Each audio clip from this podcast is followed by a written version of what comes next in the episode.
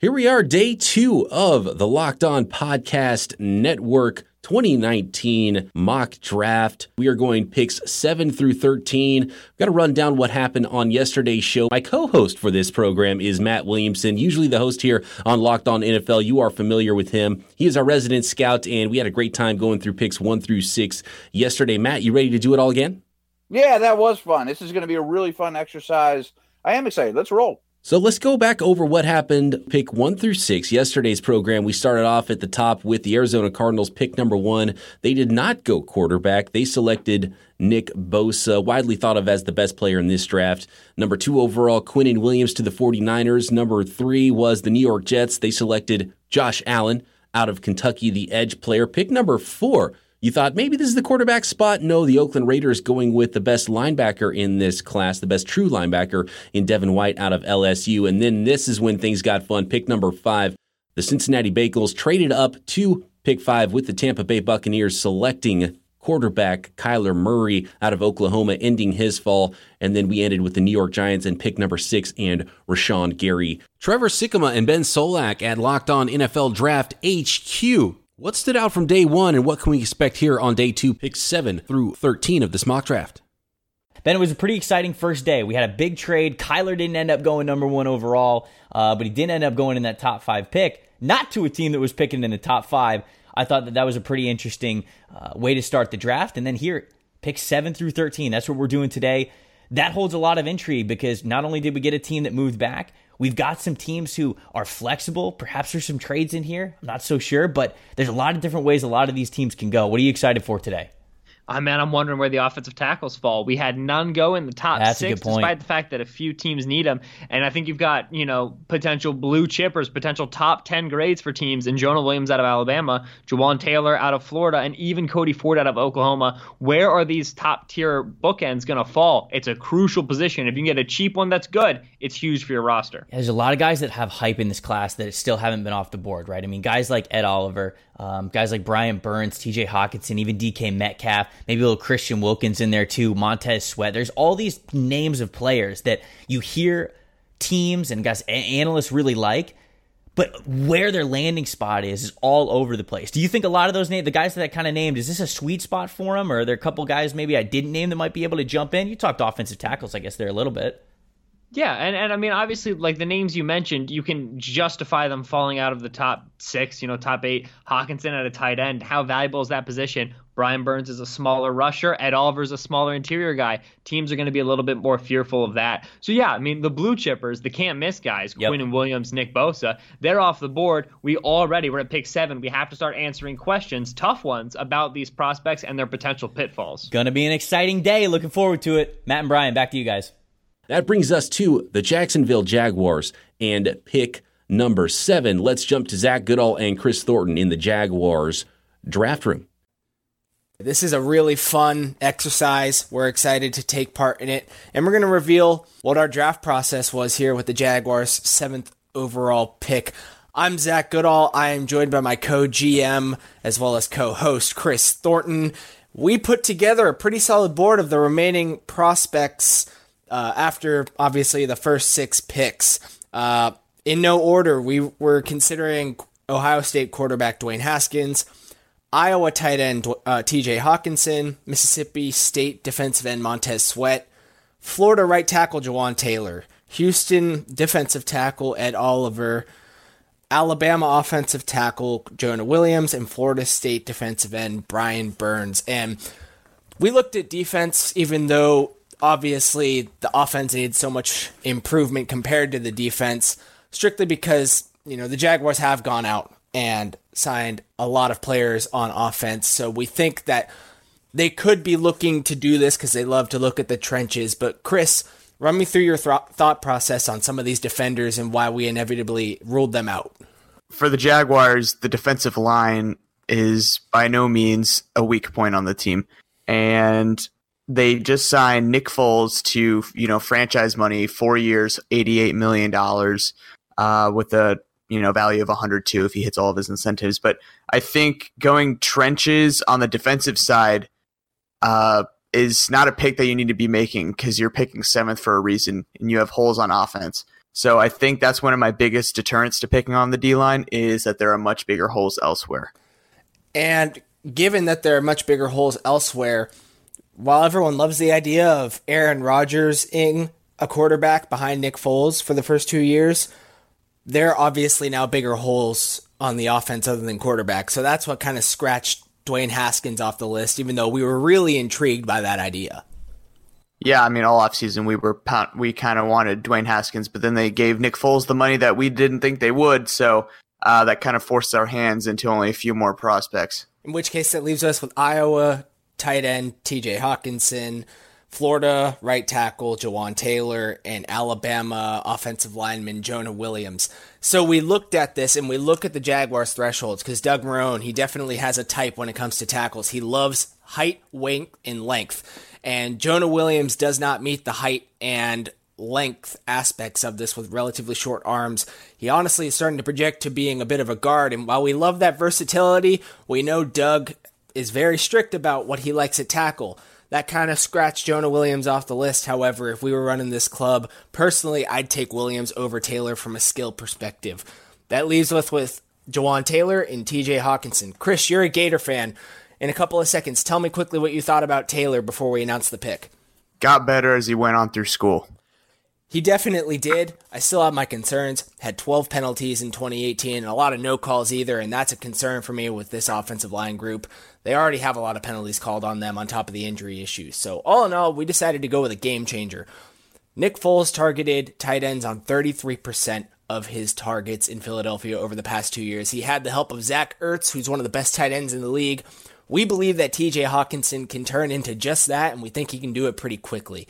Therefore, we brought in someone that should gel with Foles pretty pretty quickly there and ultimately give the Jaguars something that they've never had at tight end, and that is a game changer, both as a run blocker and in the pass game.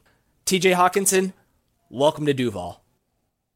So, TJ Hockenson, the tight end out of Iowa, one of two tight ends that potentially uh, from Iowa could be in this first round conversation. Matt, are you a TJ Hockenson fan? I think yesterday you did mention how you thought he was one of the best players on the board going into day two here. Yeah, I love him, and I do expect him to fall in this neighborhood. There's about five teams, right? That we'll be talking about pretty much all of them today that could grab Hockenson in the early, you know, early first round. I think he's the best two way tight end out there. Great pick for the Jags. I mean, there's some rumors that they could go offensive tackle. They could go maybe a DK Metcalf. I think he's a good blend of the two. And, you know, Nick Foles is taking over there. Uh, you're going to see a lot of Eagles like concepts. They stress the tight end as much as any team in the league. He's going to help in the run game, he's going to help the line. Um, I love it. I, I, think that's exactly who the Jags should want. I mean, all the Jags fans out there listening should keep their fingers crossed that it goes this way. I know Noah Fant is a, a, very athletic player, but just watching how the sophomore in TJ Hockenson could take over that role and be the guy who was even a, a, bigger impact player for Iowa and his ball skills and seeing his size going up to get the ball and he's a he's a, a, a well-rounded player that he can block as well, much like George Kittle was coming out of Iowa. So that's a fantastic pick and he's a really good player. And hey, Top 10 tight end, that's no joke. You got to be a legit player at that position to be going this high in the draft, number seven overall at tight end. Yeah, absolutely. I think it's a great fit. I think it's a no brainer if he's there. I expect him to be there. Um, I would be, I'll be down on the Jags if they pass on him at seven. Let's hear from Andrew Wade. He's the host of Locked On Hawkeyes, has a little more insight into the person and player that is TJ Hockenson. TJ Hockenson, a Chariton, Iowa native, just turned in one of the best seasons in the history of Iowa football for a tight end, and now he is officially a Jacksonville Jaguar. This past season, his redshirt sophomore year, Hockenson was an All American, the John Mackey Award winner, the Ozzie Newsome Award winner, and the Quay Clark Tight End of the Year in the Big Ten after catching 46 balls for 717 yards and 6 touchdowns while adding another on the ground. Hockenson gives Nick Foles a versatile weapon at tight end. While not as much of a vertical threat as his tight end counterpart Noah Fant, Hockenson has the ability to stretch the field, like a Zach Ertz who previously played with Nick Foles in Philadelphia. He's got great hands, and he will immediately be one of the best blocking tight ends in the NFL in his first season. He can absolutely pancake players. He'll be a huge asset in the passing and the running game for the Jacksonville Jaguars. All right, moving on to pick number eight in the Locked On Podcast Network mock draft. The Detroit Lions are on the clock, and we have Matt Derry in the Lions draft room. It looks like the pick is in. How do you think this would go here with the Detroit Lions at number eight overall? A lot of directions they could go. I would think they would like to get Hockenson as well. They need pass rush help. Really, every layer of the defense could use some attention. Another corner. Uh, they like to play a lot of man coverage. They need really need three. Um, but there isn't really a corner that jumps out here. So I would imagine it'll be on the defensive side of the ball.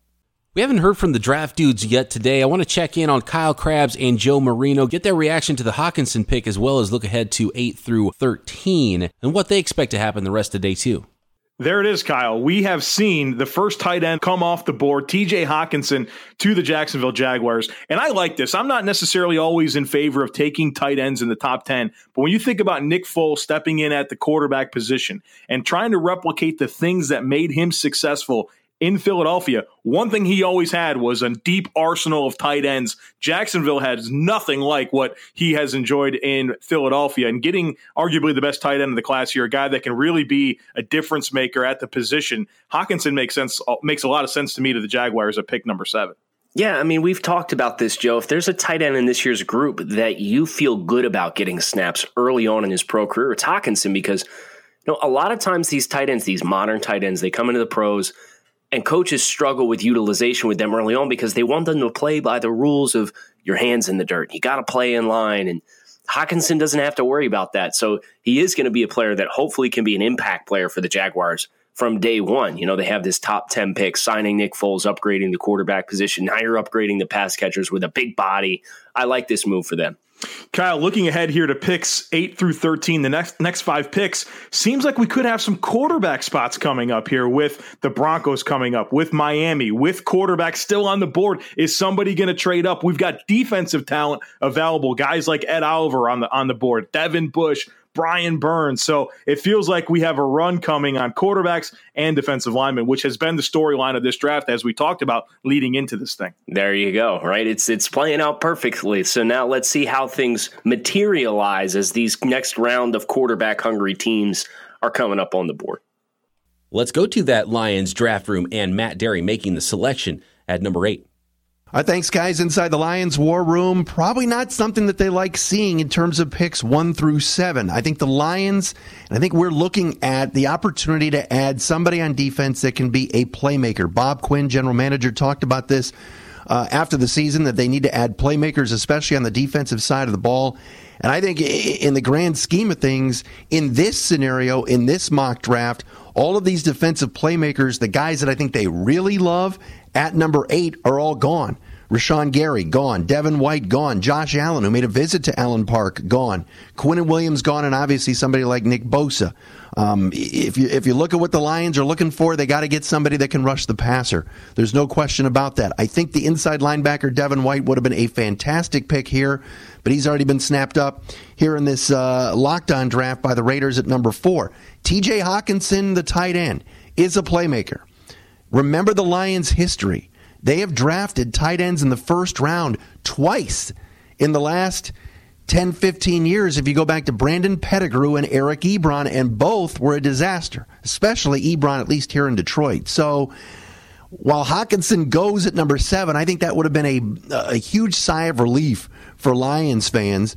So Hockenson being gone takes him out of the mix for Detroit, obviously at number eight, as he was just taken by Jacksonville. I'm looking at number eight.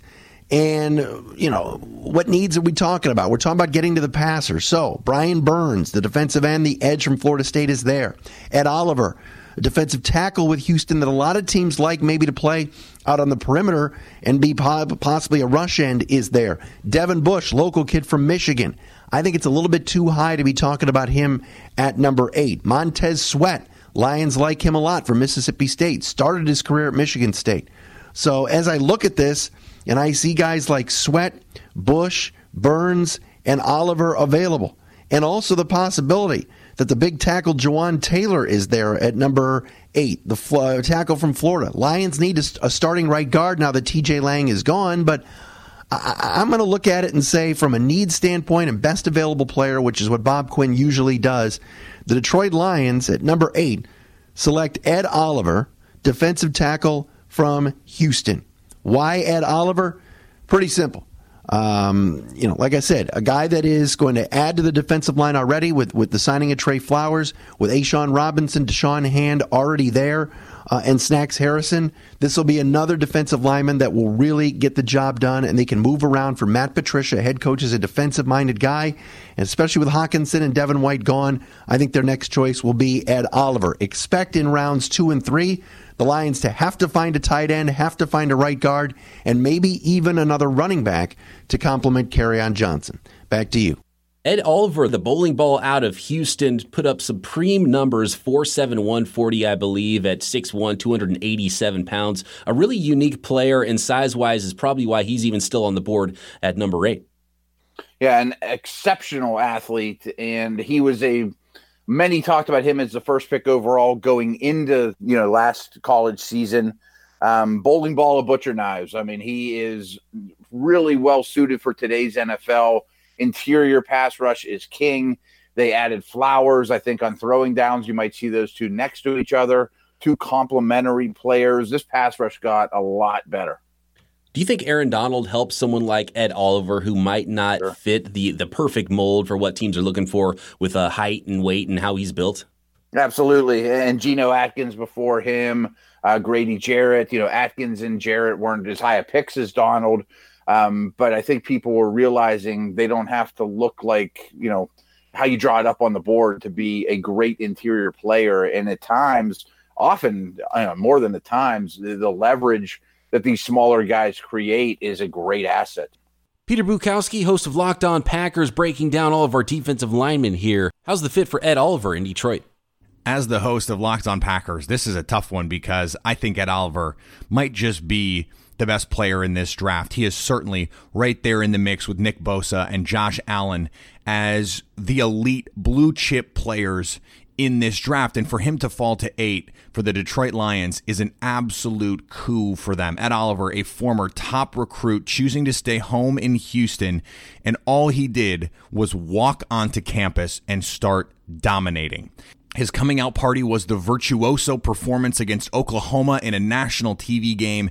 And while he never quite got back to those moments in big games, when he wants to turn it up, he absolutely can. The 2018 season is really just not representative of what he's capable of doing because he was playing out of position, playing a lot of nose tackle. In the NFL, the hope will be you put him at three technique, and he can eat guards alive. If you go back to 2016 and 2017 with Ed Oliver, he's wrecking games. For me, when you're talking about the number one defensive lineman in this draft, it came down to him versus Quinnen, and I'll go with the guy who came right onto the field to impact games. His last three years of big time production, and he tested incredibly well at his pro day this was a player who should have been a no brainer top five pick, and he fell to eight an absolute steal for the Detroit Lions. Trevor and Ben standing by at the Locked On NFL draft desk, interested in their reactions to the first two picks here on day two. Trevor and Ben from the Locked On NFL Draft Podcast back for you at the TDN virtual draft desk, if you will, recapping picks seven and eight in this Locked On mock draft. Number seven, the Jacksonville Jaguars picked TJ Hockenson. Ben, let's talk about that a little bit before we get to Detroit. Listen, love the player. As we asked the question, how valuable do you find tight ends? Well, apparently in Jacksonville, they find them as top 10 players. Hockenson is an instant combo tight end, something they don't have on the roster. Yeah. His ability to block is big for their running game. I mean, I love the fit. If they're, I think they're better players on the board at seven, higher impact players. Brian Burns is a name, but you can't argue with a good player. Yeah, I, I like the fit. I really do, especially since they're so committed to Nick Foles. I think it makes sense. You know, that you're a Philly guy, you watch Nick Foles a lot, so right, it makes like sense that if they are really committed to him. It makes sense that he's kind of the one in this offense that they're really trying to help. Tight end, I think, is the best way to do that. Hockenson's probably the highest floor with a, a high ceiling too, but he's uh, just such an overall great tight end prospect. Really a plug and play guy. Let's go to Detroit though. Detroit wins the Ed Oliver sweepstakes. We weren't sure when it was going to end in almost any mock draft. I think that's almost the big question. What do you think about Oliver landing here in Detroit? Do they need him? Nope. Do I like the fit? Sure. Yep. Heck yeah, brother. Listen, it's gonna work well. Patricia knows how to use a player like Ed Oliver. Ain't gonna be a problem. Now they've got to figure out what the plan is. They got Trey Flowers, Damon Harrison, Da'Shawn Hand, Ed Oliver. I I don't know who's gonna be the edge rusher out of that group. Somebody's gonna have to be on the outside, but those four can be some devastating interior players. It's gonna be a ton of fun to see what Detroit's front four looks like moving forward. Yeah, I know. I'm I'm picturing it in my head now. Ed Oliver next to Snacks Harrison, and Mm-hmm. uh, with with the athleticism of Jarrad Davis behind him, that's a pretty fun little scenario there. So I like it. I know Gator there are great. Other, Gator great, baby. So uh, I liked it. Good way to start off the mock. Brian and Matt, back to you guys. Thanks, fellas. The Buffalo Bills now are on the clock at pick number nine. And remember, to get this show every day, subscribe to Locked On NFL on the new Himalaya podcast app. In an ever expanding podcast world, you need Himalaya with their personally curated playlists and new features every day. Download Himalaya at your app store and subscribe to Locked On NFL. And tell a friend their team's covered on the Locked On Podcast Network. So moving on here, Ed Oliver out of Houston, the pick four of the Detroit Lions at pick number eight. That brings us to the Buffalo Bills and number nine overall. And we've seen a pass catcher go off the board in tight end TJ Hockenson, some other good tight ends in this class. We still haven't seen a wide receiver. Uh, is this around the spot you think we might start to see a wide receiver fly off the board, Matt? It's possible. I mean, Hakeem Butler's my favorite wide receiver, but most think DK Metcalf will be the first guy off the board. Uh, there's he's been penciled into the Bills in a lot of mocks and things that I've seen. Um, they've invested a lot at the wide receiver and offensive line positions, though, to make Allen's life a little easier. It was a little rough on him to begin with. But that doesn't mean they couldn't get a star at either one of those positions still, or a tight end. Um, the defensive line needs some work too. Looks like the pick is in. Let's go to the Buffalo Bills draft room and host of Locked On Bills, Joe Marino. Joe Marino here from the Locked On Bills podcast, ready to make a pick here for the Buffalo Bills, who hold the ninth overall selection in the 2019 NFL Draft. When I think about my process here for what the Bills should do, there's three big needs on this football team. And I think their defensive tackle, getting a, a wrecking ball interior penetration style player to replace what Buffalo has lost in Kyle Williams and give them a compliment to Star Lotulelei a defensive end, an edge rusher, a guy that can really uh, wreak some havoc opposite of Jerry Hughes. Right now, the only defensive end on the team beyond this season is Trent Murphy. So there's a short and long term need for more pass rush off the edge, as well as a need at tight end. The Bills have made a lot of moves to improve the offensive side of the football, but the tight end position is one where you just don't feel like there's a, a really dynamic player. And so there's certainly an opportunity for them to upgrade at that spot. Now, when I look over what's already happened here in this in this format, we've already got the impact tight end and TJ Hockenson off the board to the Jaguars. I would love to think about a defensive tackle, and, and really Ed Oliver would be the one that I would want the Bills to consider at number nine. He went number eight to the Detroit Lions, and so you know really kind of took away my targets at tight end and at defensive tackle. Obviously, if Quinnen Williams were to be available at defensive tackle, that would be a quick and easy pick. And you feel like maybe Christian Wilkins would be a good fit, but um, could wait on him a little bit and not necessarily get that great top 10 value. So when I think about the Bills in the top 10 here, you want to make sure that you're getting a guy that can really make an impact in, in an important way for the team. And, and to me, uh, I have to go back to the value that's on the board right here at edge rusher and go with Brian Burns from Florida State. So with the ninth overall pick in the 2019 NFL Draft, the Buffalo Bills select Brian Burns, edge rusher from Florida State. This is a very dynamic pass rusher. Uh, got his weight up to 249 pounds. And uh, I know that's not ideal for a 4 3 defense, but I think that what this affords you is more scheme multiplicity and a guy that can really win in a variety of ways. I keep calling him the Derwin James of edge rushers because he can do so much for you. It's not that he can just rush the passer, where I think he's got a great skill set. He can win in space and he can cover. And so I think that his ability to do all those different things is something that the Bills could use and become more multiple with their defense. He can do a lot of the things they're currently doing with Lorenzo Alexander, who's, you know, kind of on a year to year basis, but is an important player for the defense. And so, you know, his bread and butter is always going to be that pass rush ability. And, and he's got a great skill set. I think from a pass rushing perspective, he's the, the best pass rusher in this year's class. The best pass rusher in this year's class, a guy that his blend of length, burst, flexibility, variety of moves, his vision in terms of how he reads an offensive tackle set and knows how to counter it. He's so smooth, he's so nuanced, he's so explosive.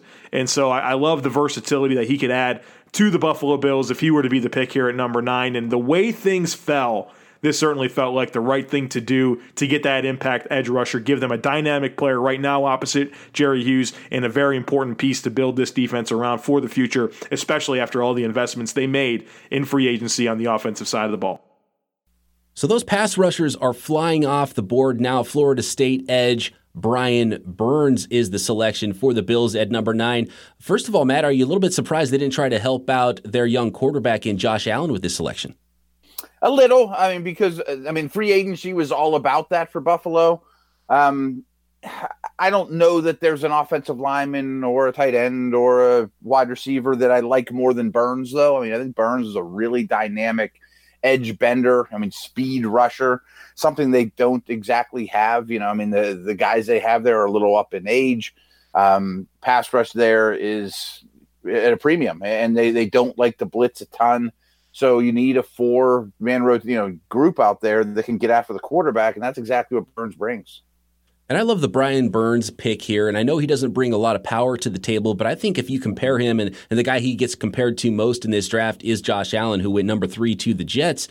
They both fly off the edge. They both have an ability to use speed around the corner. Both of them uh, could could stand to use a little bit more of a power move and maybe a varied pass rush coming into the NFL. But I think Burns actually has a better pass rush plan than Josh Allen did in college. Do you have a favorite between those two guys? Is there a big difference between who went number three overall, who went number nine overall, and who has maybe a higher upside in the NFL as a pass rusher? Hmm, I guess Allen. I mean, he is the thicker bodied guy. Um, I love Burns a lot. I think this is a great pick. Joe's obviously dialed in not only with the Bills but with the draft, so he has kind of an unfair advantage over some of the other owners in this. um, but one concern, and I know he weighed in and looked the part without question at the combine but what's he actually going to play at? Is he going to keep that weight on, is or is he going to be 230 pounds? I mean, to me, I know Allen can hold the weight and be a little bit thicker, stouter frame. We go back to Peter Bukowski breaking down yet another pass rusher going off the board in the top 10. A bit of a surprising pick here with the Bills opting for the freaky athletic edge pass rusher over some other needs that they might have. Brian Burns sneaking into the top 10.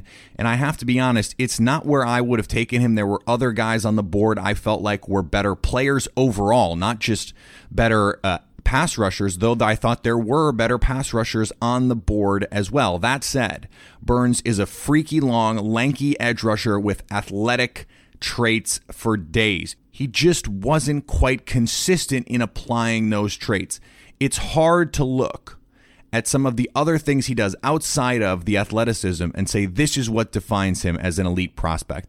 He'll throw a terrific rush rep on tape and then disappear for a half. He doesn't use his length as well as he could, and he has to get stronger. I know he added the weight, but I'm a little concerned that he simply lacks the ability to play to his potential, athletic potential, and I do wonder if playing undersized is the reason we didn't see some of those terrific rep moves come out play to play because he was just wearing down. That said, Burns was incredibly productive from the word go in Tallahassee because of those athletic gifts. He's going to need some seasoning to get to what his ceiling should be. He's certainly a first round talent based on pedigree, production, and tools, just not quite there on polish it's not because of what he is now. It's because of what he could be. And what he could be is an absolute terror off the edge in a division with Tom Brady. You can never have too many guys hunting quarterbacks. Hockenson, Oliver Burns going 7 8 9. That brings us to pick number 10 and the Denver Broncos. Cody Rourke standing by in the Denver War Room. Sitting at the 10th pick in this year's NFL draft, the Denver Broncos will be looking to go best player available because they addressed some big needs in the offseason period of free agency. They traded Case Keenum away for Joe Flacco. They get a solidified quarterback there to go alongside Emmanuel Sanders, Courtland Sutton, DaeSean Hamilton. They brought back tight end Jeff Heuerman on a two year, $9 million deal. They've invested a little bit of money too in the offensive line with Ja'Wuan James at right tackle. This almost eliminates the Broncos' necessity to go offense with the 10th pick in this year's draft. There's not a lot of investment on the real estate side of things for the Broncos to go quarterback with pick number 10 in this year's draft. The Broncos are going to be looking to do that next season. So, with that said, here, the Denver Broncos are looking at picking between defense, best player available. The options on the table the Broncos had on their board was Devin White. He went early with the Oakland Raiders at pick number four. Ed Oliver was the next guy on the Broncos big board that the Detroit Lions took with eight. That leaves the Denver Broncos to select with pick number 10 in this year's NFL draft, Devin Bush, inside linebacker out of Michigan, who will provide Coach Fangio and Ed Donatell with range all across the field. He's a versatile inside backer that can cover tight ends, that can cover running backs out of the backfield. He's not at the level of Roquan Smith, according to Coach Fangio, but Devin Bush has the tools to be able to develop into a very, very big player for the team who needs help on the inside linebacking position alongside Todd Davis, Jewell, somebody that can cover tight ends in the AFC West where you have Travis Kelce, you have Hunter Henry. The Broncos have struggled to cover the tight end for a long portion of the last five seasons. Now they have an option that can develop and be a guy with 4 4 speed to cover tailback swinging out of the backfield in the ever evolving offensive style of the National Football League, as well as those tight ends that like to line up in the slot or line up off the line of scrimmage. Devin Bush gives the Broncos an ace in the deck with pick number 10. Our second Wolverine now off the board in inside linebacker Devin Bush. Man, an undersized player being talked about as a second round pick in mocks maybe a month ago before the combine. He went to the combine and almost went toe to toe with Devin White in those workouts, just blazing 4 4 speed. I love Devin Bush. Completely worth a top 10 pick. Do you agree, Matt? Yeah, I could see this being the pick for sure. Um, I know a lot of people are thinking quarterback for Denver, but uh, I, I, think after getting Flacco, Elway seats a little warm, and he might be living for today.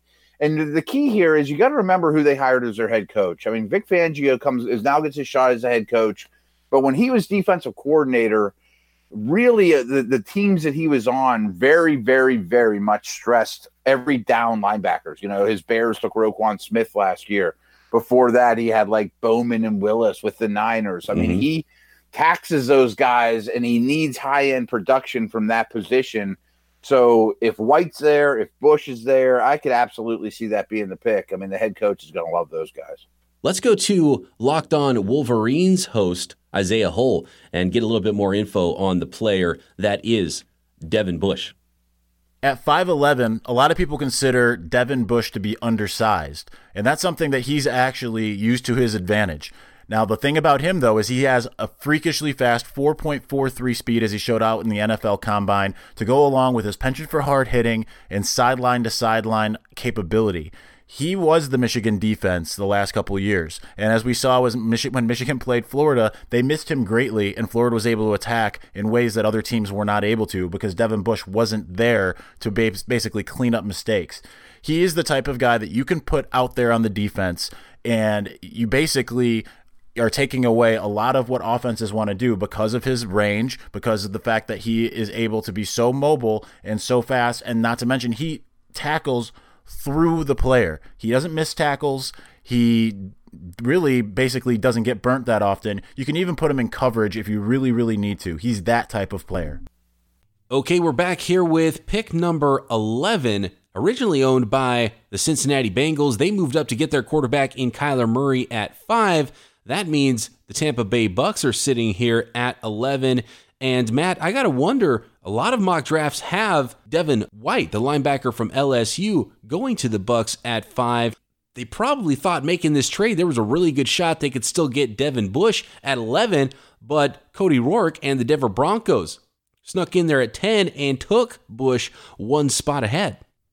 Yeah, it's interesting because you often see White mock to them. And like I said on yesterday's show, I just think where they're sitting at five is kind of a peculiar spot for them, assuming that the you know the, the, the guys off the board that we expect to be off the board, um, you know, the three stud defensive players and a, and a quarterback. That I I don't know that linebackers that much of a need. I mean, they they signed Bucannon. Um, David returns, and I know that you know they, they lost Kwon Alexander, but uh, I think they're okay there. I mean, uh, the, the the the corner position, the safety positions worry me a lot more. Uh, this is a Todd Bowles led defense. once he puts a lot of stress on the corners. You know, we talked about how Fangio in Denver, the most important position for him is an every down linebacker. Well, um, Bowles wants Revis. You know, he wants Peterson. I mean, those are the guys he coached. I mean, they puts him on an island. Unfortunately for Tampa, though, it's not a very good corner draft at the top. Well, we've got pick number 11 here. The Tampa Bay Bucs are on the clock and the pick is in. So let's go to David Harrison and James Yarcho inside the Bucs war room and find out who they're going to draft here at number 11.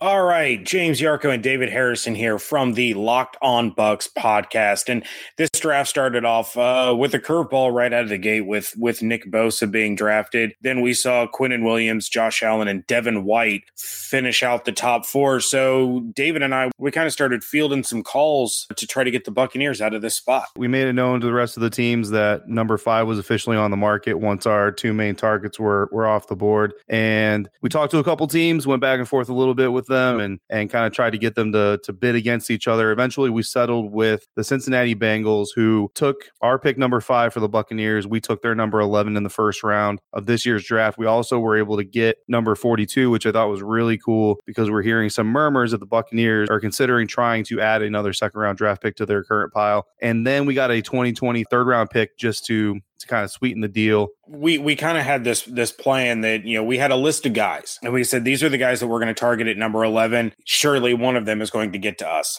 None of them got to us, which created kind of some havoc. Th- things didn't play out the way we kind of imagined. There was only one quarterback taken in the top 10 and and that's not the way David and I saw the this thing playing out. So we took a gamble. We rolled the dice. It didn't turn out the way that we really wanted it to, but we started discussing some of our options in that situation because, of course, now Ed Oliver's gone, Brian Burns is gone, Devin Bush is gone, uh, Rashan Gary went went six to the Giants. So we start talking about some guys that that could fit the Buccaneers, and and we're talking about guys like Christian Wilkins, Jawaan Taylor, Montez Sweat. Like where, what direction do we go in? And and the more we talked about it, the more I mean, either David or I are really sold on on Montez Test sweat, and you know, we we kept kind of circling back to to Christian Wilkins and how he's not quite Quinnen Williams or Ed Oliver, but he's he's that next tier. He could be that Gerald McCoy replacement, that high upside of Jawaan Taylor. You know, we we really like that.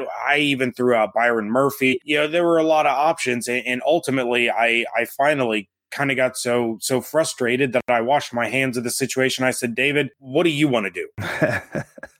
yeah, and uh, after all that discussion and, and, all that back and forth, I mean, Jawaan Taylor's a great talent, probably going to have a really solid pro career, but we really feel like the Buccaneers need to address the defense with that very first pick in, in such a stacked class this year. Tampa Bay Buccaneers at pick number 11 pick Christian Wilkins out of Clemson, defensive lineman. And James, just like you said, this is a guy who he's not going to play necessarily exactly what Gerald McCoy does. He's not going to necessarily produce exactly what Gerald McCoy does, but he's a very solid defensive lineman. We feel like you can come in, play that three tech, or be shifted wherever Todd Bowles needs him to shift to uh, in order to make his scheme work. We weren't necessarily able to get one of those kind of marquee names that have been tied to the Buccaneers for most of this draft season. We feel like having the two second round picks are really going to help make up for that and the, give the Buccaneers some flexibility to kind of take the best player available in round two at a position of need. I think to some people following the draft that might not uh, be familiar with that Clemson defensive line and the big bodied, possibly nose tackle, but with movement skills in Christian Wilkins, the defensive lineman out of Clemson, who is the selection by the Tampa Bay Bucs at pick 11. Uh, I've seen him sometimes this high in, in mocks, usually more like into the 20s, but a guy that can that can do what he can and that can move with that sort of a size, I think the sky's the limit for Christian Wilkins, and I got no problem with him going number eleven overall. No, I don't either, and I think this is a very safe pick. I mean, I think that there's a very low bust percentage. Um, he's a double, a leadoff double off the wall. You know, I mean, I think it's a great way to start your draft. And they drafted Vita Vea in the first round last year, and um, they have McCoy, so people are probably like, why are they going defensive tackle? And I think Wilkins is kind of a blend of the two. You know, if McCoy is the true three technique and Vea is the, Vea is the true nose tackle, Wilkins is kind of exactly in between. And I also don't know that McCoy's in the long term plans. I mean, I, I, think he could be possibly uh, the next domino to fall and possibly even get traded on draft day. And Christian Wilkins can double as your fullback too, so don't forget that. All right, that's important. Are you surprised that Wilkins was the first Clemson defensive lineman off the board? No, I, I, think he will be. I mean, uh, this isn't a knock on the other guys, but I think he's, and I'm, uh, this is kind of secondhand information, but I think he's often considered the leader of that group, um, kind of the hammer, the the best worker, the best off the field. Again, that's not a knock on the others, and you know he's at a premium position too. So the other guys are quality players. We may hear their name called in the first round, but I do think Wilkins will be the first Clemson D lineman taken. Kyle Crabbs and Joe Marino, aka the Draft Dudes, here on the Locked On Podcast Network. How do you guys feel about the last few picks and the end results of that trade for Tampa? Well, Joe, we've kind of teased it a little bit. Defensive line, quarterbacks. We didn't get any quarterbacks coming in the last few picks. Uh, Denver Broncos ultimately going to go with Devin Bush, but this this string of picks: Detroit with Ed Oliver, Buffalo with Brian Burns, Devin Bush to the Denver Broncos and Christian Wilkins to the Tampa Bay Buccaneers. Do any of these stand out to you as like the home run pick of this slot? You know, I think it kind of held form. Nothing really surprises me. I think what I consider most is when Tampa Bay made this move to go from 5 to 11, did they trade away from something they shouldn't have, right? Because Christian Wilkins, really good football player, first round pick all day long, but they were picking at number five. Was that a situation where they could have held serve there and got uh, a, more impactful player in terms of uh, you know a blue chip type player? So yeah, my question right now is: Was that too big of a, of a drop back? And did they they get a, a premium player like they could have at number five? I think Christian Wilkins there is a drop off from him to Ed Oliver, and there's a drop off from Quinnen Williams to Ed Oliver, in my opinion. But for them to get 42 and a 20, 23rd, I like the extra draft capital because Tampa's like all in right now, right? Bruce Arians, one of the oldest head coaches in the league coming out of retirement.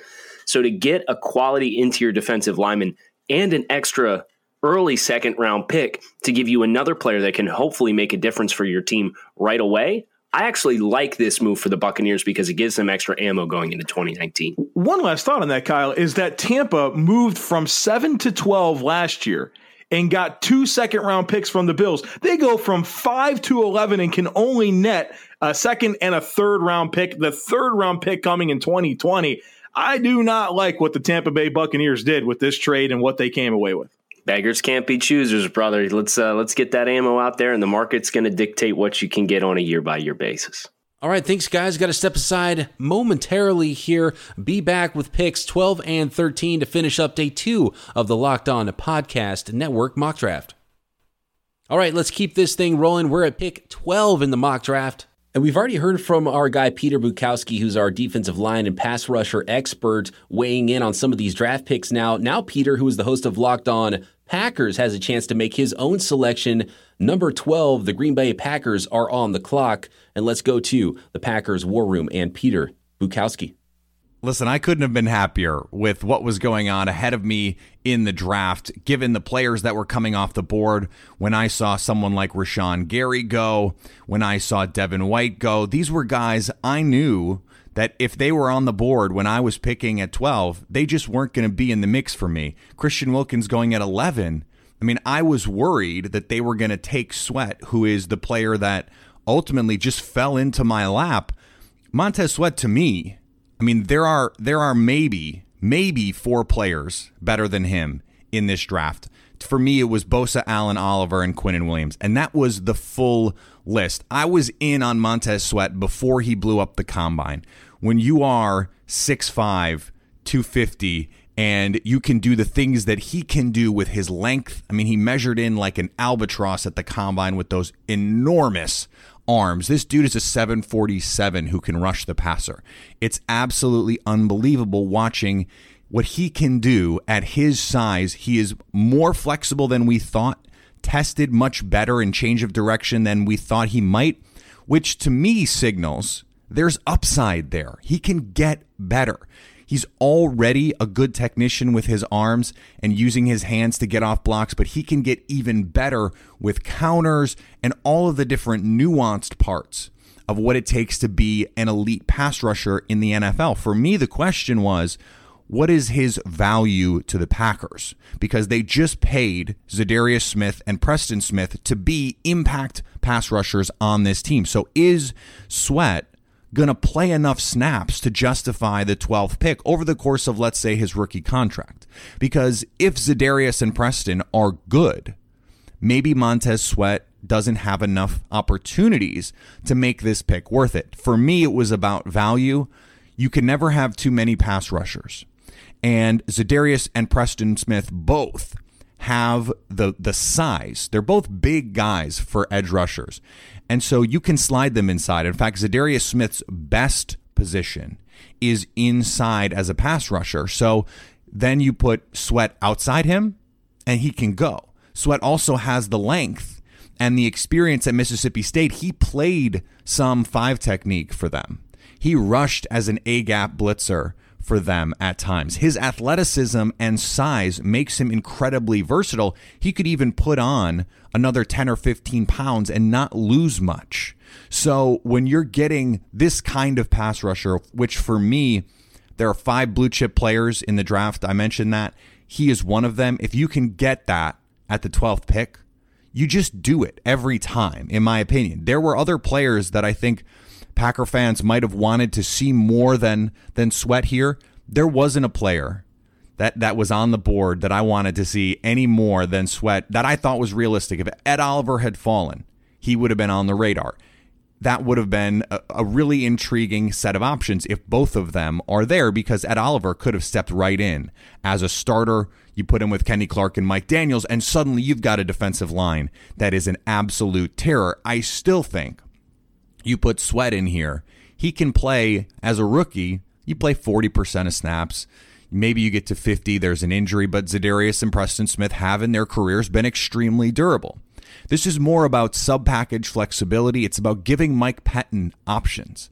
Play any of these guys, any of the Smiths and Sweat, play them anywhere and give your defensive coordinator all this flexibility to go be creative and go get after Kirk Cousins and Matthew Stafford and Mitch Trubisky because if you want to win in the NFC, you're going to have to take down Drew Brees. You're going to have to take down Jared Goff. If you want to win the Super Bowl, you're going to have to go beat Patrick Mahomes and Tom Brady and Andrew Luck and these quarterbacks. You have to find guys who can hunt and Montez Sweat multiple years of high level sack production, one of the most down to down, consistently disruptive pass rushers in college football last season, as well as one of the best run defending edge players in college football last year per Pro Football Focus. So he's a guy who can do it all. I was thrilled that he fell to 12 for us here edge rusher Montez Sweat out of Mississippi State.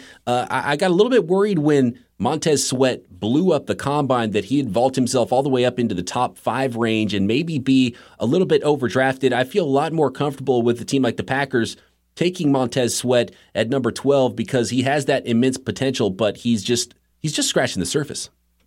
Yeah, I mostly agree. I mean, I do think this is the neighborhood he goes. I just don't love the fit, to be honest with you. I mean, they just spent big money on Smith and Smith as their edge guys and trust me, I would I don't ever condemn a team for boy, you got too much pass rush. I mean, like in today's NFL, that's not how the world works. But I just look at you know who Rodgers is throwing to right now, and the I don't love the offensive line situation there. I know offensive line aren't sexy picks for these type of deals, but adding a quality one there could go a long way. Um, and right now, I mean, it's a Davante Adams show and not a lot else. And I can see if you don't love DK Metcalf, okay, or you, you don't trust Noah Fant, but I, I would be more in the market for an offensive playmaker here. Taking a look at the Miami Dolphins now, they are early on in what looks to be maybe a multi year major rebuild right now. They've got to figure some things out at quarterback, uh, wide receivers, all are still on the board right now in this 2019 Locked On Podcast Network mock draft. Uh, how do you build this thing if you're the Dolphins? Do you start at quarterback or do you try to build a team around and then plop a quarterback in when you have something something going with the roster around them? I mean, it's a mess. I mean, and this is going to be a Browns like rebuild. And it can work. I mean, obviously, what the Browns have done the last couple years is really build a great roster. It worries me. I would never turn my nose up at somebody that I think is a franchise quarterback, but I don't think this is the time to add one ideally or certainly to trade up. And you know, you need every pick you could possibly get. I, I keep using the word infrastructure, and, and Miami's infrastructure right now is a disaster. I mean, they need linemen bad on both sides of the ball or you risk, you know, what we saw with Rosen last year. You throw him in a situation where he can't survive and can't succeed. I don't know that that's good for a quarterback. I would love to see them go a big guy in the first couple rounds. And then next year, which is supposedly a better class, and they absolutely could have the first pick overall. Who knows? That's risky business. But then you add your quarterback. But again, you don't turn your nose up at, uh, at one if you like them here. But I would I would be leaning towards line. And I think that the Miami Dolphins could be listening to trade offers to move down because I think that really helped. You mentioned the Cleveland Browns type of rebuild. Having all those extra picks can really help. So I don't think yeah. the Dolphins would be that team that wants to move up to draft a quarterback, even with the need they have at quarterback. Now, if one falls to them, it starts to make a little bit more sense, and even trading down for the Dolphins, collecting picks, and really helping their future rebuild because it is a multi year situation with this roster in the, the shape that it's in. But the pick is in now. Pick number 13 overall, the Miami Dolphins, and Travis Wingfield standing by in the Dolphins War Room. What's up, draft fans? It's Travis Wingfield here from the Locked On Dolphins Draft Room, here to tell you how General Manager Chris Grier and company arrived at this decision for the 13th pick of the 2019 NFL Draft. Now, first things first, we spoke to two teams about trades. The goal was to go up and select quarterback Kyler Murray once Arizona went with Bosa, and negotiations with Tampa Bay were not fruitful despite offering a package of picks that included two first round choices. Then, after the defensive talent was plugged dry, the goal was to move back down the board. The only team interested was the Kansas City Chiefs, but the offer of pick 29 and pick 63 came up quite shy of our asking price. We wanted a 2020 first round pick, assuming it would come in the 20s due to the Chiefs' position in the AFC pecking order. Finally, we were forced to reluctantly pick at 13 from a board that was rather wanting.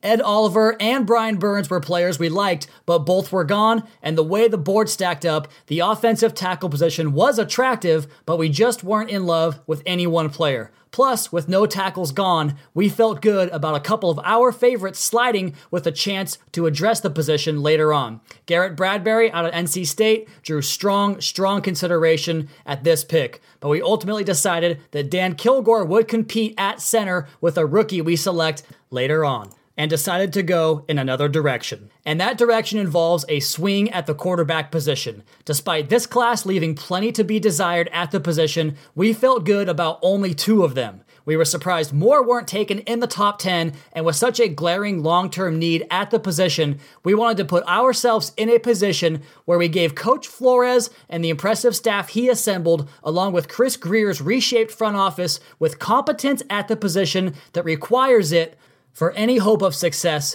in this league. And with that, with the 13th pick in the 2019 NFL Draft, the Miami Dolphins select Dwayne Haskins, quarterback, Ohio State.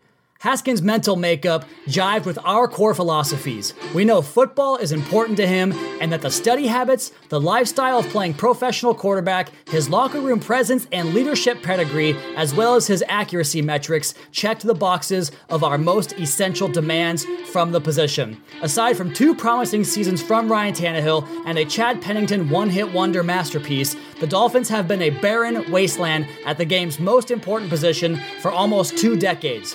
This in no way will impede the Fins from jumping back into the quarterback market in the 2020 draft class, and it may be presented as a redshirt year for Haskins, but he will compete with newly signed Ryan Fitzpatrick and, as every first round quarterback does, within the first five to six weeks, eventually seize the starting job.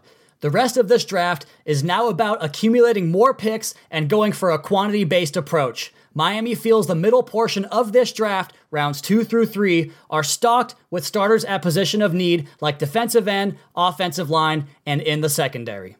And there goes Dwayne Haskins, the second quarterback so far in this Locked On Podcast Network 2019 mock draft. Dwayne Haskins, the signal caller out of Ohio State. And at this point, if the guy drops to you, you almost have to make the pick if you're the Dolphins, right? Yeah, I can't argue with this. Kind of like I said going into the pick that if you if there is a franchise quarterback there, take him. You know, I mean, he, I, I'm a big Haskins believer. I think you do need to protect him, of course, though. I mean, he's not the most mobile guy, and they have Fitzpatrick, so this could be a type of year where you really sit him and redshirt him. He's only a one-year starter at college, but everyone says that, and then he's in there in week four after you're three zero and three, you know. And uh, I would be careful, you know. I mean, he it would be a difficult situation to throw Haskins into, but I mean, you get a franchise quarterback at 13. How can I really condemn him for that? I mean, that, that's that's a nice pickup. Yep, I totally agree there. And let's see if our quarterback expert, Mark Schofield of Inside the Pylon and Pro Football Weekly, agrees and get his breakdown of the Buckeye quarterback, now Miami Dolphin, Dwayne Haskins.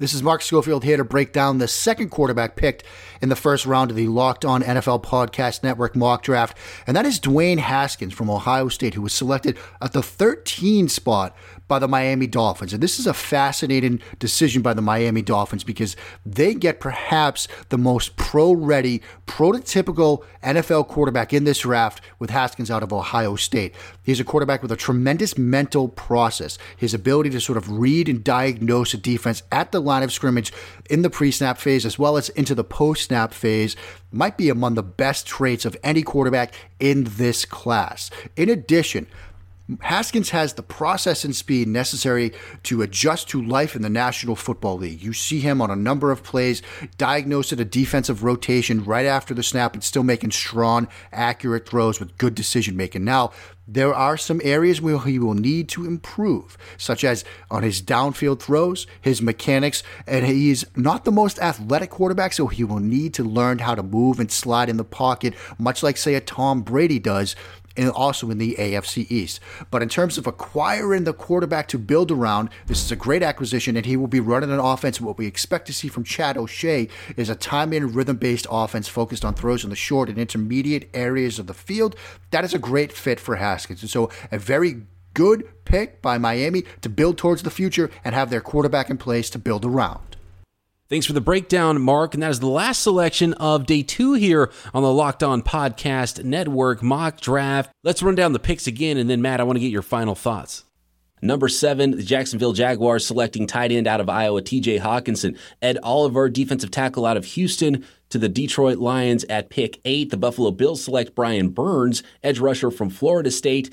Number 10, Devin Bush, the second Wolverine of this draft, going to the Broncos with the 10th pick. Number 11, the Tampa Bay Bucs, after moving down from pick 5, select Christian Wilkins, defensive lineman out of Clemson. Montez Sweat, edge rusher, Mississippi State goes to the Green Bay Packers, and the Miami Dolphins select Dwayne Haskins, quarterback from Ohio State, at pick 13. Do you have a favorite selection here from day two of this mock? Uh, this one was a little less surprising than day one, and the easy, low-hanging fruit to me is Hockenson because I'm a big, big believer. I would say Sweat's my least favorite pick of the group. Um, Devin Bush to, to Denver, though. I mean, I know some people probably think that's early. I don't. I just think that he's a real impact player. So I would say Hockenson and Bush are my two favorites. Taking a look ahead at Wednesday's show, and we've got picks 14 through 20, starting with the Atlanta Falcons. Uh, how do you feel about the board and how things are playing out? Is there any obvious players that are sitting there like, hey, draft me? What am I doing here still at pick 14? Um, offensive lineman. I mean, uh, there's a, there's such an offensive line need in the league that it would really surprise me if we went this far without one being taken. And I don't know that it's a great class, and there's certainly not a Jonathan Ogden out there, you know, but the the need is so great that I would think you got to start scooping those guys up for sure. And and the, I'm not saying it's not unrealistic, but I would be surprised if we go 13 picks without an offensive lineman being picked, uh, you know, when the real draft rolls around. That's a great point, and we've seen the run on edge players as expected. But on the offensive side of the ball, no offensive tackles have been taken yet. No wide receivers have been taken yet. DK no Metcalf still out there. No cornerbacks yeah. have been taken. That's correct. So all linebackers, all edge players, all defensive linemen, and a couple of quarterbacks is what we've seen. And in fact, looking at it right now, tight end and quarterback. That's the only offensive positions that have been taken hmm. in the first 13 picks. Kind of wild.